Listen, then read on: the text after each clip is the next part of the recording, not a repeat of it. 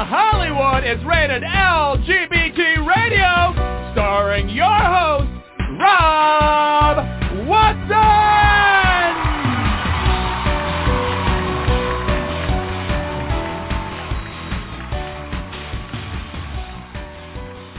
Welcome, welcome, welcome to this installment of Rated LGBT Radio. Um, I am your host, Rob Watson. And as always, we have a really intriguing, exciting topic for you today. Um, Brody, uh, my producer, uh, kind of brought the, the film that we're going to be talking to uh, talking about um, to my attention uh, a few weeks ago and said, uh, "Hey, there's this production. It is called Hamlet Horatio, and uh, it's sort of a new take on the classic Shakespeare Hamlet. And I was so excited over the concept, and after I saw the film, very excited about its execution, but very excited about the concept because having studied Shakespeare for years and having read the play, having seen the play um, in its different forms and and uh, different stars and and different talent that has come through it. Um, this aspect of the tale has been screaming to be told, in my opinion, forever. And I was just absolutely thrilled that somebody had taken it on and um, and I'm very excited to see what they did with it. And uh, so uh, we have not only the discussion of the film, but we have Paul Warner, who is the director of the film, and the film editor, uh, Sean Robinson, and the editing of the film is absolutely fantastic. Um, but we have that creative team on board with us today uh, to talk about their work, and uh, we're going to get into it. Um, uh, so very, very excited, and this is um, a movie that will be coming out shortly, and we'll find out when and where. And you need to go see it. If you're not a Shakespeare lover, um, you need to see it and become a Shakespeare lover. And if you are a Shakespeare lover, I can guarantee you this will both fascinate you and hopefully excite you. Um, it's extremely well done and well, well worth it. Um, before we get into that, I am going to go to uh, my esteemed co-host, Brody Levesque, who is the editor of the Los Angeles Blade newspaper. Uh, we have some breaking news that has happened in the last day or so that has to do with civil rights, and um, Brody is going to tell us uh, all about that. Brody, welcome to the show today. Okay, Rob. Good afternoon and good morning, good day, and thank all of you for listening to Rated LGBT Radio and subscribing to our podcasts. We really appreciate uh, you and uh, sticking with us every week as we bring you hopefully uh, unique stories. Um, unfortunately and sadly uh, for women in the state of Texas, the United States Supreme Court, after midnight last night, released a ruling in a five to four decision that, for all intents and purposes, as constitutional lawyer and my fellow journalist Mark Joseph Stern points out, makes Roe v. Wade functionally overturned. Um, the court, uh, in its vote, uh, the liberals were joined by U.S. Uh, Supreme Court Chief Justice uh, John Roberts. Um, basically, is going to let stand uh, Texas Senate Bill 8. Texas Senate Bill 8 is a law that prohibits abortions in Texas after six weeks. There are no exceptions for rape or incest. The law is considered one of the most restrictive in the nation. Uh, it is banning procedures at a point in the pregnancy uh, during that first six weeks when many women aren't even aware of the fact that they are pregnant. Now, it just didn't stop there. The bill has a proviso in it that authorizes what's known as a private civil rights of action. This would allow members of the general public, okay, to sue anyone who might have violated the restrictions of Senate Bill 8, which basically means that the state legislature just authorized civilians to be bounty hunters. Uh, and what happens in this case is that the individuals, okay, can be sued. In other words, a pregnant mother or a abortion provider can be sued by anyone in the state of Texas who brings a lawsuit okay?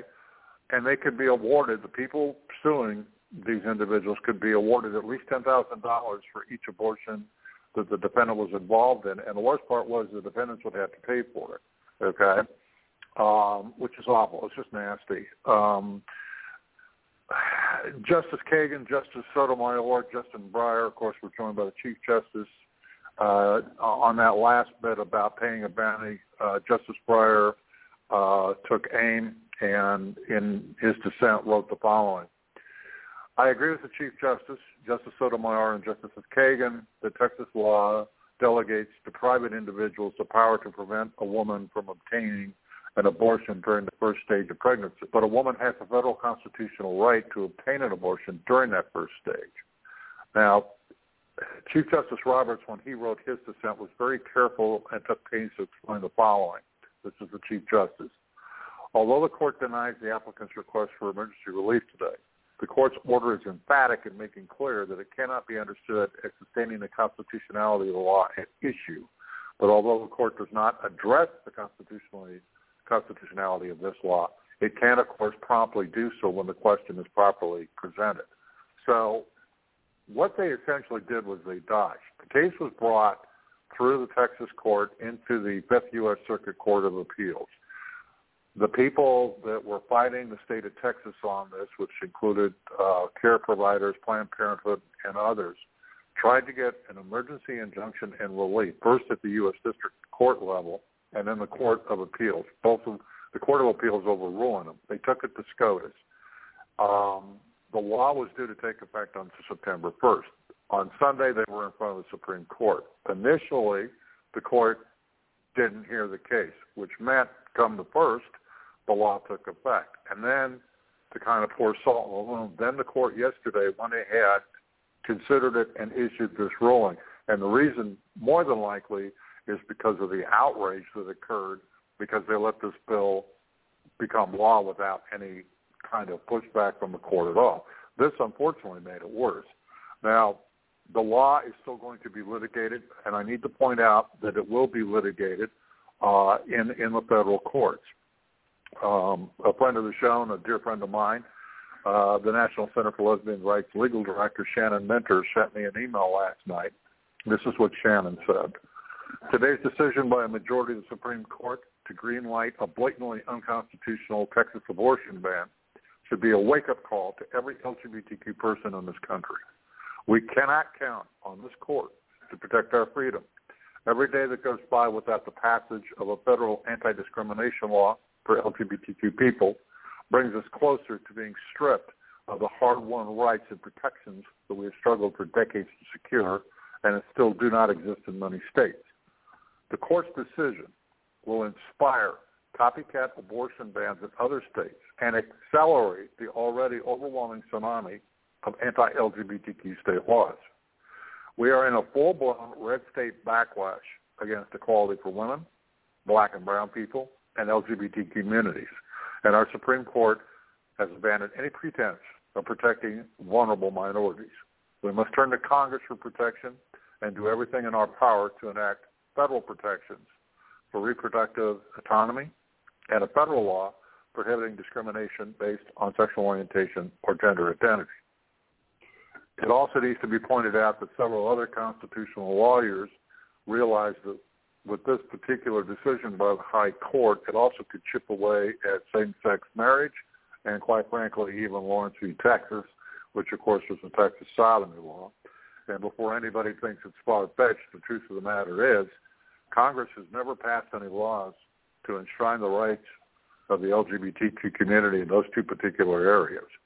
Now, several right. states have, but if you take in a state that where that is not the case, such as one of these red states, there is a good likelihood that a lawsuit could be brought that could overturn Obergefell or Windsor, or worse, Lawrence v. Texas.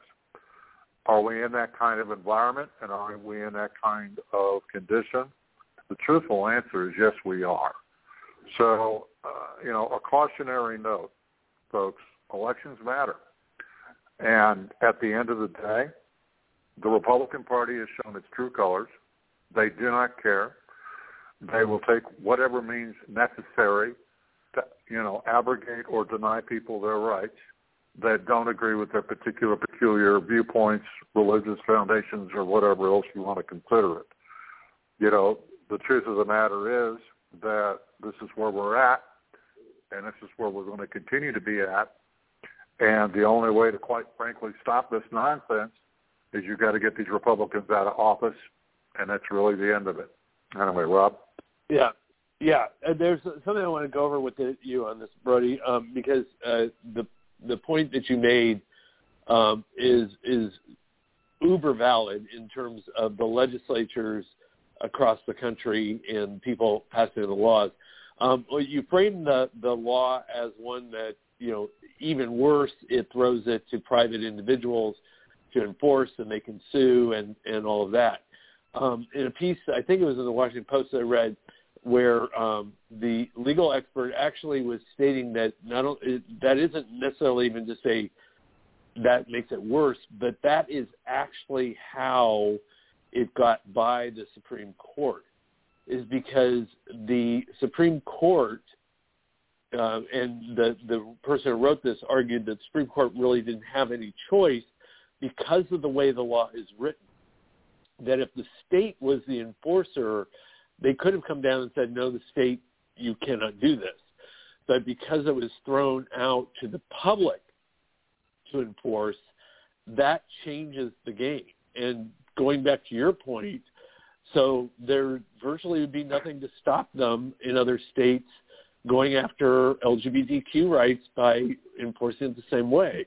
So that they say that it is illegal to do this to have same-sex relations, and private individuals can sue you if they know that you're doing that. You know, for example, and that's that's where it gets kind of draconian.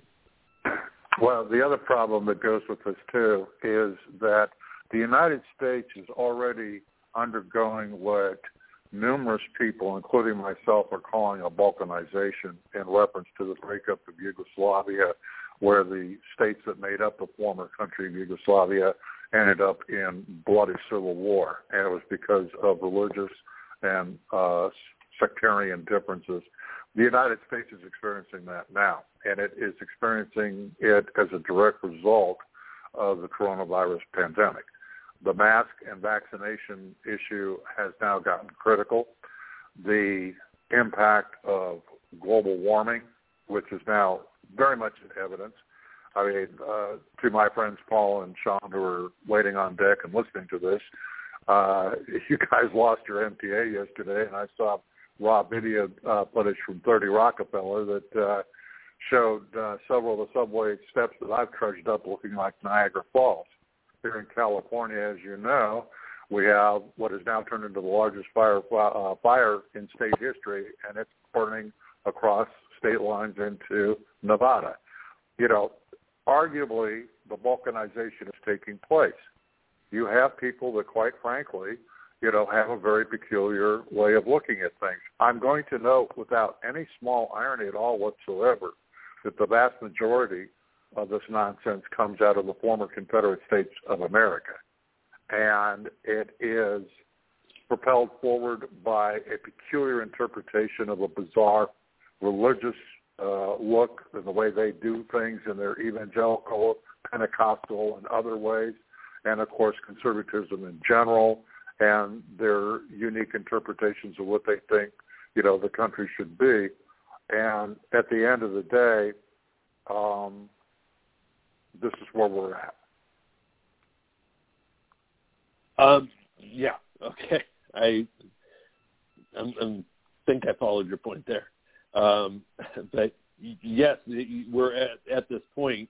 Um, I think it goes to the upper levels of of um, the parties, though, in that uh, you've got the legal establishment that is uh, philosophically on each side going after whatever will work and whatever will quote unquote win, and they are dodging and weaving um, to get things through. We've got that with the uh, recall election here in California that could potentially set up um, somebody in office who is completely not democratically elected. It would be elected by a, a mere small minority, but because the system is set up in this way and people are working the system, that they get um, through. And I think that's the case with this abortion law is that it's it is it is not being done under principle. It isn't being argued in course uh, on principle. It's being argued because it's being twisted and turned and using systems in a way that um, uh, have loopholes. And um, I think we need some diligent look at that. And unfortunately, our population is so addicted to the meme and to the instant gratification uh, flash of on both sides, both liberal and conservative, that people only get charged up if it's hugely emotional, hugely quick, and you can understand it in less than a minute. And a lot of these things have to do with more complicated systems that that need addressing, and they're boring, and they're but they're important. And um, that comes down to the issues of systematic racism and other things that are established and entrenched because the solutions to them are not quick, easy fixes. So I don't know if that supported your point or argued against it, Brody, but there you go. There's there's another great point. well, let's talk film because I got to be honest with you. this is my hour break away from politics. okay, well, cool. Let's let's yeah let's turn back the clocks to when we didn't have coronavirus and we didn't have global warming. We just had one man's problem in the state of Denmark. And with that, I do want to welcome to the show uh, director Paul Warner and film editor Sean Robinson. Welcome, gentlemen. Thanks. Thank, Thank you, you for much. having us. Uh, very, very thrilled to have you guys and uh, remarkable film that you guys have put together. Um, before we get into the details of the film, when and where will this be released so people can see it? Well, it's uh, at the moment it, it's been released on Amazon and Apple, um, but it's going to be rolling out in Europe. Uh, the producer just told me yesterday, um, I, uh, in uh, uh, I believe in October. Um, so I don't know the exact dates, but it is actually available on Amazon and Apple, and then it's going to be available on Vudu in about a month. Excellent, excellent. So, um, Paul, both of you guys have enormous credits, and, and um, we would definitely take up the full rest of the hour if I go through them in detail. You are both incredibly accomplished. Paul, you've got 50 theater credits that you've done, which is astronomical. Um, of all your work, film and theater, uh, what previous um, projects did you do that I, I know it's like your children, you don't want to pick one that you love more than the other, but what are some of the ones that are were kind of like the yes, this is the pinnacle of what I wanted to do and why I got into this? Well, I mean, interesting that, that this was, um, you know, Shakespeare because the the thing that I mean, I started as an actor at Harvard, and the the project that launched everything was a, a musical adaptation of Twelfth Night, which which I did very early on with Peter Melnick as the composer. Um, and I think you know that, uh, and that was uh, basically you know inspired by um, Bob Fosse's All That Jazz. So it was a you know completely um, you know freeing um, moment, and I thought and, and that's certainly a, a huge inspiration, and probably um, most recently the opera that I did at the Baryshnikov Center that was about well, it was going to be, it was about Hillary Clinton um, and her winning the presidency before she lost, um, and you know about women in power and the rise of female uh, consciousness. So, and that was a more experimental opera by Du Yun, the Chinese composer who won the Pulitzer.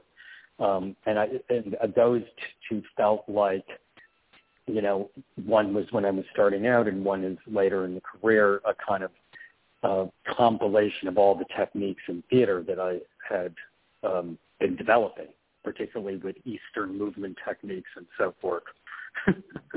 you know. that's you know, the, the, the, those are the two things. And um, interestingly, right before the shutdown, I did I revisited uh, a, this new musical in Tel Aviv called River of Stone that we had started developing when I was at Harvard.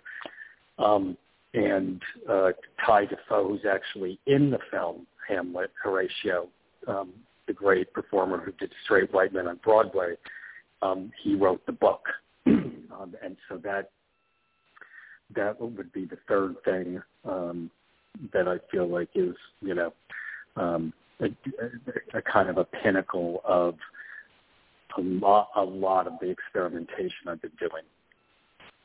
Yeah. One of the things that I, I'm sort of observing as as kind of a forte to your talent is um, you seem to have a passion for taking modern situations and infusing them back into expression through more classical um, uh, depictions. For example, in the film uh, Hamlet Horatio, uh, I think you've made commentary before about how the relationship between uh, Gertrude and Claudius, you kind of patterned after the Trumps, and um, you know, sort of brought that those elements into this modern production. Um, can you talk to me a little bit about that and and that vision you have of taking the modern and infusing it into the classics? You mean with Hamlet Horatio specifically, or any any project? In general, in general. Oh well, yeah. I mean, because the classics, whether it's Agamemnon, which I've done, you know, I've done a lot of classics, but you know, the classics kind of repeat themselves. I mean, you know, there's a, a way to look at them um, and learn something about what's really happening in society, and you, you see that nothing, you know, in terms of corruption has ever changed. But I, I've always felt, and this was a really huge goal with Hamlet, is to to to deconstruct the material and find how it's going to have re- relevance to a contemporary audience. It's not like about putting people in street clothes and doing silly things, but it's looking at the the, the universal themes, um, you know, of family and you know unrequited love and uh, um, you know betrayal and jealousy and and and and rethinking that in relation to a contemporary audience. You understand what I'm saying? Oh yeah, no, totally. Yeah, exactly. I mean that and is, that was a big that is thing with yeah. No, that that is the weight of it. I mean that that is what what makes, I mean because it's it's all the other stuff you know which people have done on Broadway and stuff where they've you know done it with different costumings to your point and different aesthetics. Those are all kind of superficial, and after the first ten minutes, after you're used to it, those things kind of get pretty old. But when you're speaking to the heart through the play, that's what hooks people, I, in my opinion. So yeah, right, absolutely. exactly. Yes, really the, the premise, uh, you know, getting to what I call the directorial spine is like how it's very hard to direct things that you don't have an emotional, deeply emotional commitment to, and that's always what I'm looking for. Is you know what in this piece of material, and I've done a lot of you know new and contemporary stuff, but what is what in that piece of material is moving to me and will allow me to communicate to the designers and actors in a way that's visceral rather than intellectual. Um, right, right. And and I mean, I didn't really set out to direct a lot of classical things, but you know, especially if you're around the ART at Harvard, where I you know grew up, um, uh, uh the, the, the Robert Brustein Theater is a, a lot of deconstruction and experimental work. Um, you know, like Diane Paulus is the artistic director there, but there's so much experimental work with reimagining classics, um, and so that had a lot of influence on me. Yeah, it's I've I've always imagined that this is a little off topic, but uh, somebody could take Hamlet and actually make sort of a modern slasher film out of it. I mean, it's it is not a story that people end up well in. I mean, it's sort of like, you know, Hamlet three, you know, Halloween three type thing.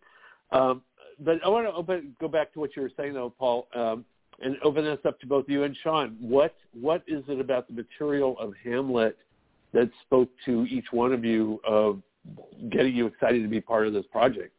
And Paul, from your standpoint, almost like the visionary of the project. Yeah, well, I mean, well, the original thing, and then I'll let Sean, you know, who has a very deeply emotional connection when he's editing, but my close friend David Vonda, who's actually the cinematographer in the film and wrote the screenplay, um, I mean, had been working on it for five years. It, I mean, quite honestly, in the, in terms of the foundation and stuff that connected us with it, the Hamlet Horatio relationship was ultimately connected to a friend that um, passed away from AIDS, um, and, and a dynamic that was con- that was personal for a lot of the people that were involved. Um, but uh, you know, ultimately, the emotional connection, it, it, it, it's it, the, the core of it. As we went through draft after draft after draft, because it took about five years um, on the script itself, uh, is you know about uh, rising above rage. Uh, the spiritual journey in terms of you know because Hamlet is filled with rage, and it's about the journey to, to light. Um, and that's what the spotlights are throughout the film. So that's, uh, for me personally, as, as I worked with the material, one of the driving forces. But interesting to hear Sean's point of view too. Sure. Um, yeah. Sorry, go ahead. Oh no, no, I, yeah. I was turning over to you. Definitely want to hear your point of view. All right. Thanks for having us on the show, um, Rob and Brody. I really appreciate it. Um, and yeah, in terms of the film, uh, I guess I was initially, I mean, I, my connection to Paul, we've collaborated on films for the last decade or so plus. So um, for me, it was kind of a culmination of that. And it was like, the, you know, it was a way to um, it was also my first feature, actually. Come to think of it, I, right now I work in a lot of short form commercials, and this was the first. I mean, it's the first. I would say somewhat low budget feature. I probably shouldn't say that, um, but um, that I've done. You know, that's so I'm proud of that. You know, that's my first kind of feature credit. That is that's a feather in the cap, and um, and and and, and even though it's slightly low budget, it's it's really really a terrific film, and and you would never realize it because the cinematography is so great, and because Paul can direct, um, you know, the phone book and make it interesting. He's he's really skilled at um, working with actors, and the actors shine really well. So, what what really drew me to it is just working with Paul and being able to sink my teeth in to a feature, um, which is you know very slow and different from the um, from the lane that I'm in now, which is which is all for Viacom and it's like short form. No, excellent. And your your work on it was excellent. I mean, the editing is is you know I'm not an editor by trade, but I can recognize the challenge there, and mm-hmm. the uh, the pace of the film was certainly there, thanks in, in, in no small part to the editing. Um, yeah, I've done a lot of music videos. I, oh, sorry. No, go ahead. I was going to say I've done some music videos, and I realized, you know, Shakespeare is typically interpreted as not being, you know, maybe young and trendy or whatever. So being able to fuse some of that staccato, faster editing into, into Shakespeare and make it a little bit more, um, you know, faster, a little bit sharper, I thought would be a nice spin on it as well. Yeah, no, yeah, well, that, that I, was I think that definitely. A, oh yeah, go ahead. Yeah, that was yeah, definitely no, that and the to light, make it present. The lighting. Go ahead, Paul. Sorry. Oh yeah, no, I mean that was definitely a goal because a lot of people, particularly younger, you know, they're like, I, I'm not going to see any Shakespeare, and, and that you know to to make the score and the music make everything very clear about the core of the piece, so that it brings a whole new audience to it. And definitely, Sean is. um you know, I like sometimes things that are very slow and lyrical. That's my style, but the acting beats very drawn out. And Sean will pull it back in a you know and pick up the pace and um, it so that uh, back and forth you know brings a kind of a really contemporary energy um, to the project. Um, but yes, what were you going to say?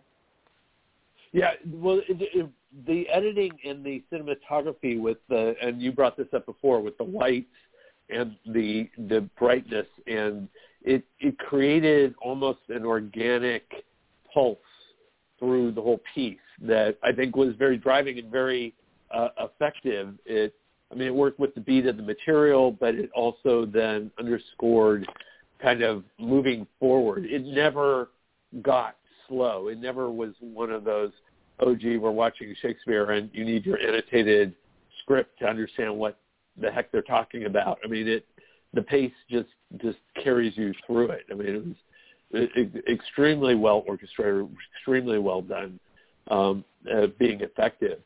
Um, I want to move you guys to the relationship itself. That is is the core of this. Um, the the the film opens and uh, the character of Horatio is actually a um, uh, the director of a film in the film of Hamlet, telling the story of Hamlet and tying poetically into the end of the film where Hamlet tells him to tell his story. Um, the I think even watching the film, I I found that I could interpret the Horatio Hamlet relationship a couple of different ways, um, and I'll I'll even back back tell you this that uh, my mom, who is no longer with us, used to watch films, and she would come out with these very unique interpretations of the movie and what had actually happened. And we had lots of discussions. So I may be channeling her on this, but I, I ended up with with with not only that these were were could be lovers, you know, the intimacy was at, at that intensity. To this, this was a more in-depth look of the traditional they were just really good friends, which was how it's always been portrayed traditionally. To Horatio and Hamlet are actually two personality types within the same person. And I came through and I could make an argument for each one of those. Um, you guys created this baby. Which, which, which way do you see it? Well, I mean, that's why the title is Hamlet slash Horatio, which they're two flip sides of the same you know, it's about their spiritual journey and connection. And the third, what you just brought up, certainly is a major part of it. I mean, obviously, David Gondo, the author, um, you know, uh, is connected to the spiritual journey. For me, as the director, uh, you know, my, my specific exploration is really about Ham- Horatio's unrequited love of Hamlet and because Hamlet is battling a lot of bipolar issues, you know, at moments like in the steam bath scene, which of course is not in the play, that's in the movie. um, right, you know, right. he he Hamlet, you know, is a real, you know, tornado in terms of using seduction to get what he needs. And there's a so there is a kind of subtextual layer that he's playing into Horatio's love of him. But for me, as a director, you know, Horatio is in love with him, but uh, uh, it's repressed, it, or you know, and it ultimately then becomes unrequited. So, I mean, that that's the part of the play that people just ignore. I mean, he's just a school friend, and you know, is um, you know, with the with the with the diary. Uh, uh, it's very clearly as with a lot of Shakespeare, with the gender fluid fluidity of many pieces, um, there is a kind of bisexuality, uh, uh, particularly with the male characters or men playing women and women playing men, that nobody seems to ever talk about specifically with Horatio. So that's that's for me directorially, but it's we left I left a lot of things. I mean, those two actors, by the way, I had trained and I've been working with them a long time, and the roles were developed for them. So there's a kind of, um, you know, I left a lot of the this the intimacy elements up to them, um, but that's ultimately my take is that makes it um, really uh, a struggle is that Horatio is not able to consummate fully his feelings for Hamlet. Um, and it's far below, it's far beyond their just their school buddies. I mean, you know, right. Uh, Yeah, there's Did there's oh, go ahead, something Sean. steamy. I was gonna say I I it definitely I'm just the editor of course on the film. I'm not the writer, but there's definitely they definitely seem gay to me.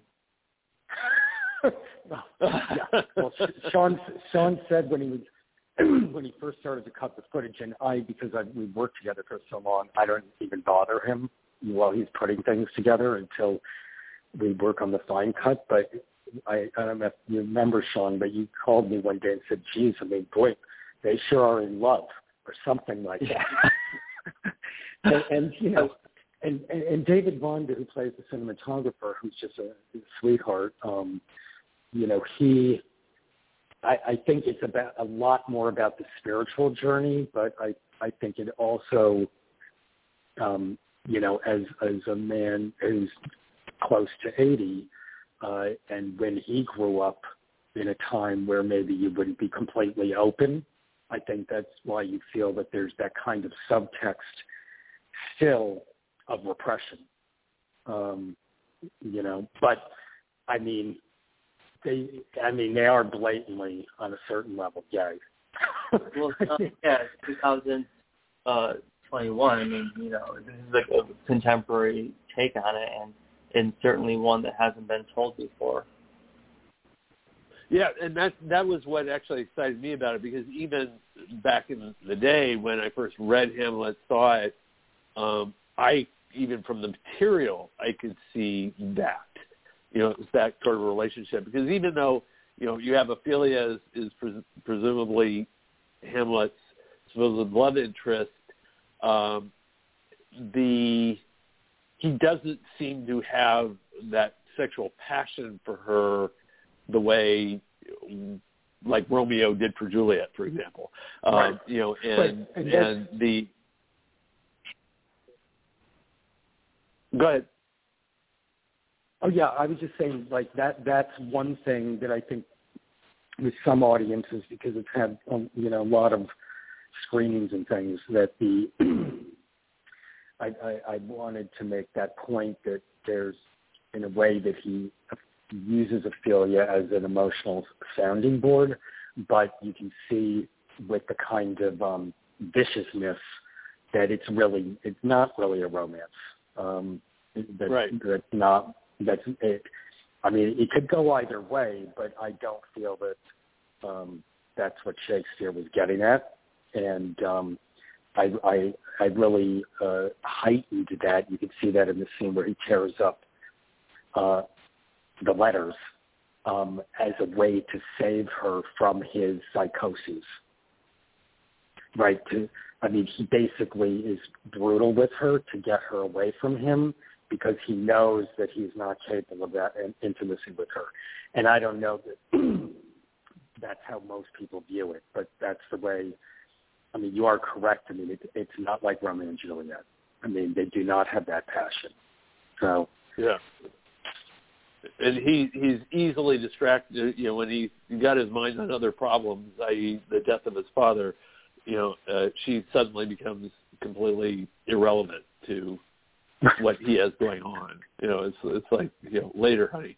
Um, but the the uh, one of the things that you guys kind of went out on a limb about, if if I'm remembering the the actual uh, play script of Hamlet, was his very famous uh, "To Be or Not to Be" soliloquy turns into a dialogue between him and um, Horatio. Um, first of all, I'm hoping I'm correct on that, not misspeaking. But how did how did that evolve? yeah, you know, that is that's in the church scene um, in the movie, the church scene in the movie, which is not necessarily in the play. But yeah, that well, that was that's David Bonder's idea, the writer who's who's a Shakespeare scholar. I mean, he's you know quite brilliant, and you know in, the evolution of the script, which I did rewrites of his rewrites. I said, I mean, we, this is a this is a film. I mean, he can't just recite this monologue to nothing. Um, and he came up with that idea because the splitting all of the entire speech up and making the whole scene a dialogue is connected to Horatio actually pushing Hamlet to uh, uh, uh, overcome his anger. So it actually becomes almost instructional, um, and that that so that idea came up pretty quickly in a in a earlier draft. Um, but that that's the source of it. Well, yeah, and that's it, one it, of the was, that's one of the biggest. Um, that's one of the the most. Uh, I mean, for some people, I think because of the the, the, the speech is so famous, um, you know, it was a little bit tough at first, but uh, because they're they're flip sides of the same character, and there's a symbiotic, almost codependent relationship. Um, I feel, I, you know, I felt like it makes the, the that monologue in the scene itself, it just elevates it in a way that um, I've never really appreciated before. You know, when I've seen just the solilo- soliloquy. But yeah, you you got that right. Yeah, it, well, and it, it does. It, it goes to that that dichotomy of are they two um, two sides to the same person, or are they, you know, this this couple that where the partner is is saying, wait a minute, you know, stay with me here, you know, and um, you know, arguing to the person's well-being, you know, which which I think is is legitimate and authentic. So it it it worked really, really well. Um, so we had alluded to this earlier in our conversation, but um, talk to me about the relationship with uh, Claudius and uh, Gertrude and the casting of all these folks. How did you come up? Uh, I realize I just asked two huge questions in totally different directions, but you know, how how did you get this team together? What was your motivation and, and discovery with each one of them? Well, that's the that's the other big thing about the film when you and you picked up on the organic nature of it. David Bondo, the writer, um, and David Benzel, the producer. Um, first of all, I mean, who is a, an actor and a producer in New York, had done Hamlet earlier, and and so most of the cast and the crew um, and, and the design team, the idea is that they're people that we had worked with in different realms for, you know, whether it be theater or opera, or like Sean and I in a lot of films. David, I've directed his plays. The idea was that we, that Dave and myself and David Benzel wanted to bring a visibility. You know, some people hadn't done feature films like the young guy playing Hamlet had never done a feature. Is to take people that we had worked with or trained um, and to develop these roles for them and for the crew to sort of elevate their talent. Um, and so mo- most everybody involved in the project are people we didn't really have a ca- casting director or casting sessions. I mean, these are people that we and we individually have worked with, uh, you know, for, for a long time.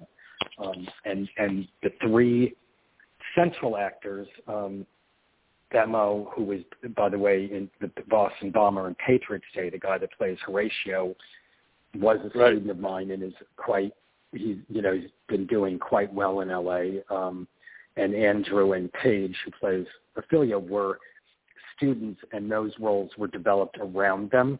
You know, uh, I mean, they were students like eight years ago, but they were developed specifically for them, and and there were readings, and they had input on on those roles. The other people, like Anna, who plays Gertrude, who's spectacular. Um, she, you know, that character is in relation to um, Claudius is basically trapped, and she's an immigrant, um, and so she doesn't speak out because she has nowhere to go, and that's something that we wanted to heighten. Anna's Italian, um, and Claudius I kind of modeled after, you know, some elements of right-wing oppression, but, um, you know, right. the Trump-Melania relationship. And so, uh, um, you know, and, and the guy playing um, Trump, I mean not Trump, excuse me, Claudia. um, uh, David doesn't. I mean, when I kept saying that to the producer and to David Bonda, the writer, they would laugh and whatever. But I said, I think I'm also going to get a blonde wig. I mean, then they almost passed out. But you know, because going, we, we didn't want to like bang it over the head too much. But you know, that that actor came through. um he had collaborated with David Wenzel, the producer, quite a bit in theater. Anna, I've worked with a lot, and so has David Mondo. Um, and she's one of the great um, kind of Meisner instructors in, in New York uh, uh, at, at Columbia and the Neighborhood Playhouse. So she's just somebody that uh, we've worked with for a long time, and I wanted to bring the fragility into that role. Um, right. the alcoholism, and that I had originally I had her as, as a drug addict, like um, uh, what's her name in Long Day's Journey into Night. Um, and Dave, the, the writer almost passed out when I was that overt with it, and so we had to write. He said, "Okay, well, we got to write the flask into the script if you're going to have her stumbling around, you know, inebriated because she can't deal with this horrible, horrible fascist, you know, Trump character.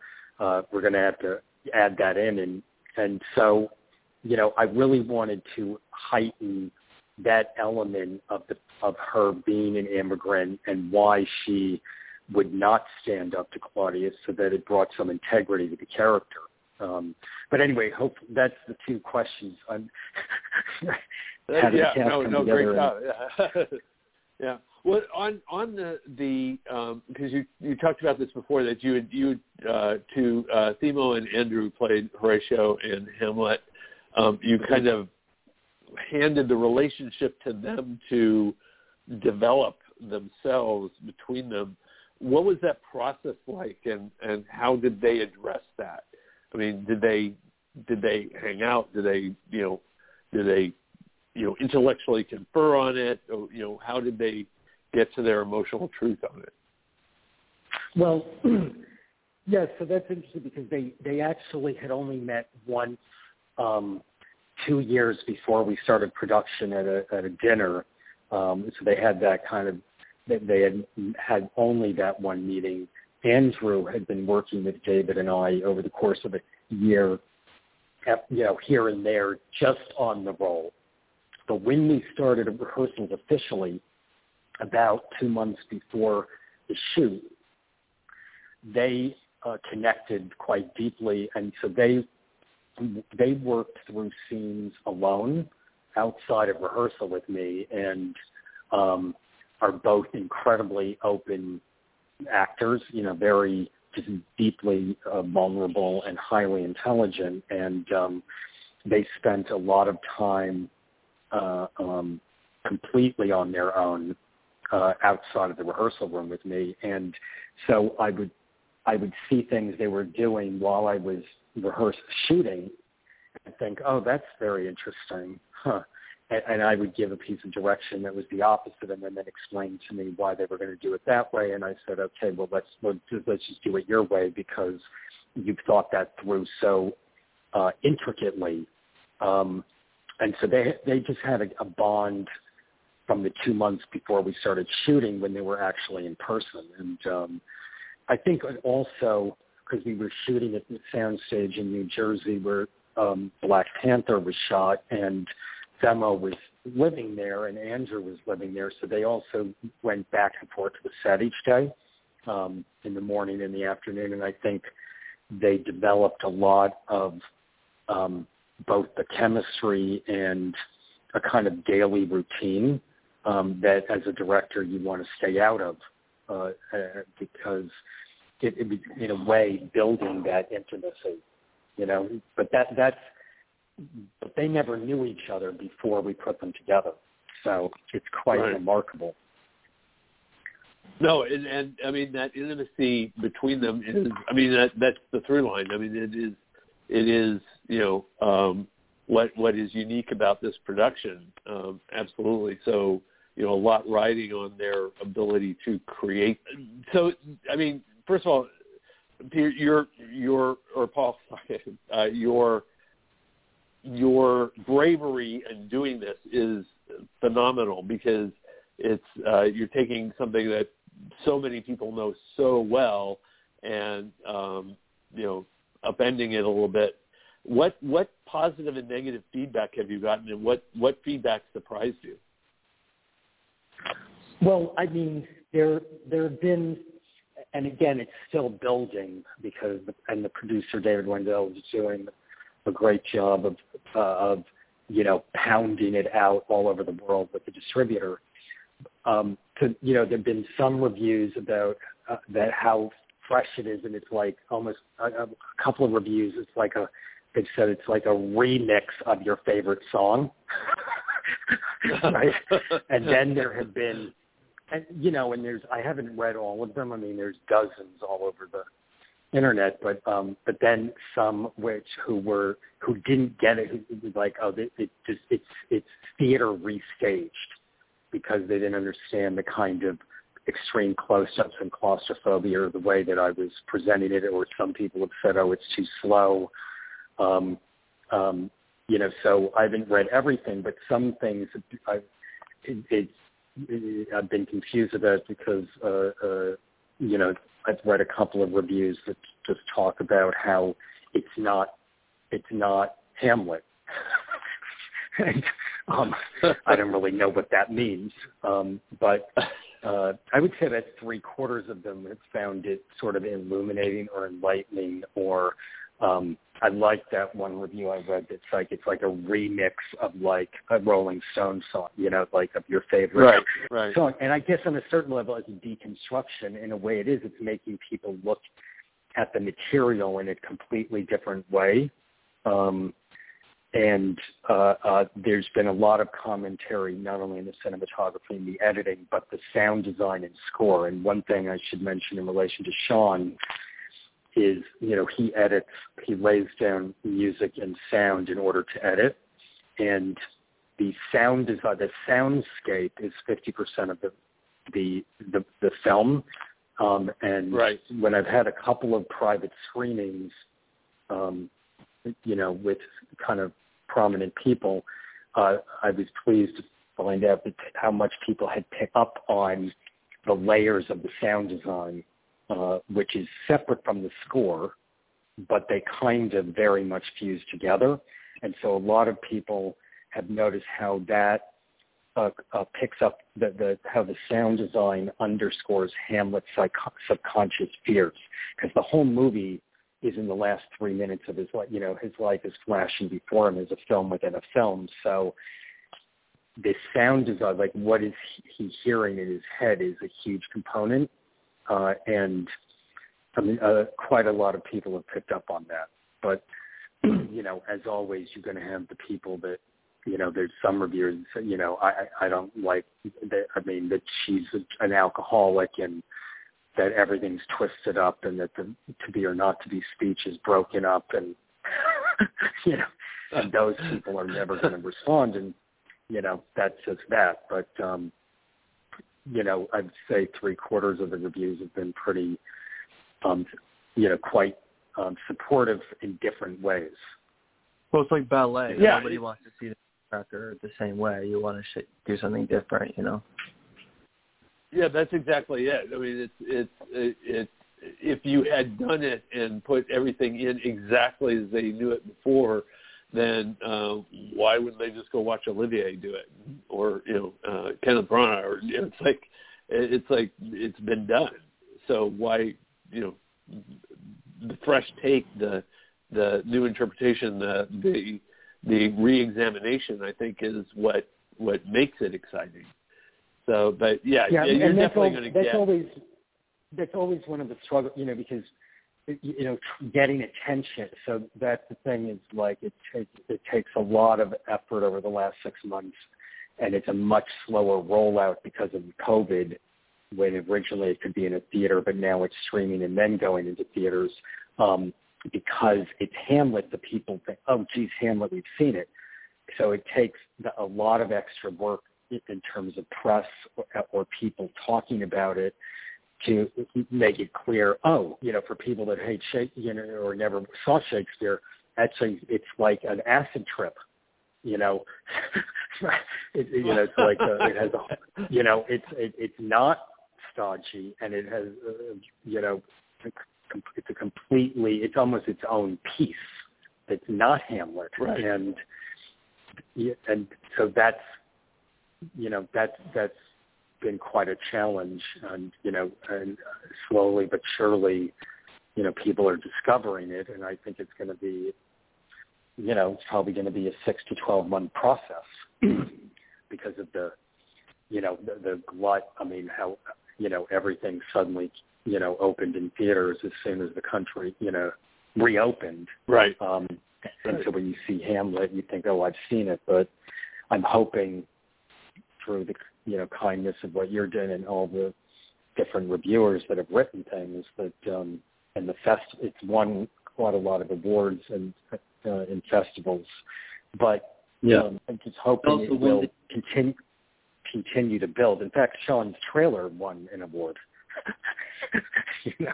I was going to say Um, one thing is Paul and I are not the uh, we're creative on the film, but we're not you know on the producing side. So there's a lot of the the distribution and the and the sales and all of that. There's somewhat where we have our hands you know we're not or at least hands tied in the sense that we're not really involved with that. So I, I don't know all of the distribution avenues and things like that. Um, but Right. um, certainly deserves uh, you know all the attention it can get. Yeah. Yeah, no, I, I think it. I, I- think it'll get a lot of attention, and, and I think in different circles of of both the Shakespeare enthusiasts who want to see new, fresh Shakespeare, and people who you know, younger people who um, are intelligent and want to experience Shakespeare and haven't very much before. Um, gentlemen, we're down to our last three minutes. Uh, what have I not asked that we should have been talking about? Um, well, I think you've talked about a lot of things, but um, I do, yeah, the point that Sean was making, you know, so that's the, you know, that the, there, the audience for this also that I think uh, could the distributors could spend more time on is is the LGBTQ audience because there is, you know, the, a lot of the people that are working on the film are gay, and there is that Oh, yeah, aspect that's- to the film that I wish, um, you know, not that it would be pigeonholed, but uh, you know, that's something that I hope that will be discovered, and particularly since, you know, we have such an iconic um, uh, uh, person in the, the piece, uh, Ty Defoe, uh, playing the Player King, uh, who's you know done so much uh, in the in the community, uh, and um, and and as you said, I'm hoping one thing we're going to work on is trying to get uh, uh, either Shakespeare companies, theater companies, and universities to show the film uh, because I think it, it will be more engaging for younger people who haven't seen this type of work. That that would be awesome. Well, gentlemen, I've got to thank you for coming on. We are out of time. Um, the film is Hamlet Horatio, um, and uh, it, it is available through Amazon. You guys said correct, Amazon and Apple. and Apple. So check it out there. Uh, spread the word. Uh, get people to see it. It is well worth the time. Uh, fascinating piece. If you don't know Shakespeare, it's a great introduction. If you do know Shakespeare, uh, it will be absolutely fascinating and engaging for you. Uh, I want to thank you for listening. We are going to be back again next week with something very, very exciting. Have no idea what it is, but I do know it'll be well worth listening to and um, of the same caliber that we've been producing for you. And as Brody said earlier, please do tell your friends and uh, acquaintances to subscribe. We love you very much, and we want to uh, engage much, much more uh, in the future. So for all of us here at Rated LGBT Radio, we will be back again next week. Thank you to Paul Warner and Sean Robinson for being on board and everything you do. The production was fantastic, and we can't wait to see more from you um, in the future. So again, Thank you. Thank you guys for listening. Thank and you. We Thank you both back. for having us. You- More than welcome at any time, you guys. And we'll talk to you all again next week. You've been listening to Rated LGBT Radio.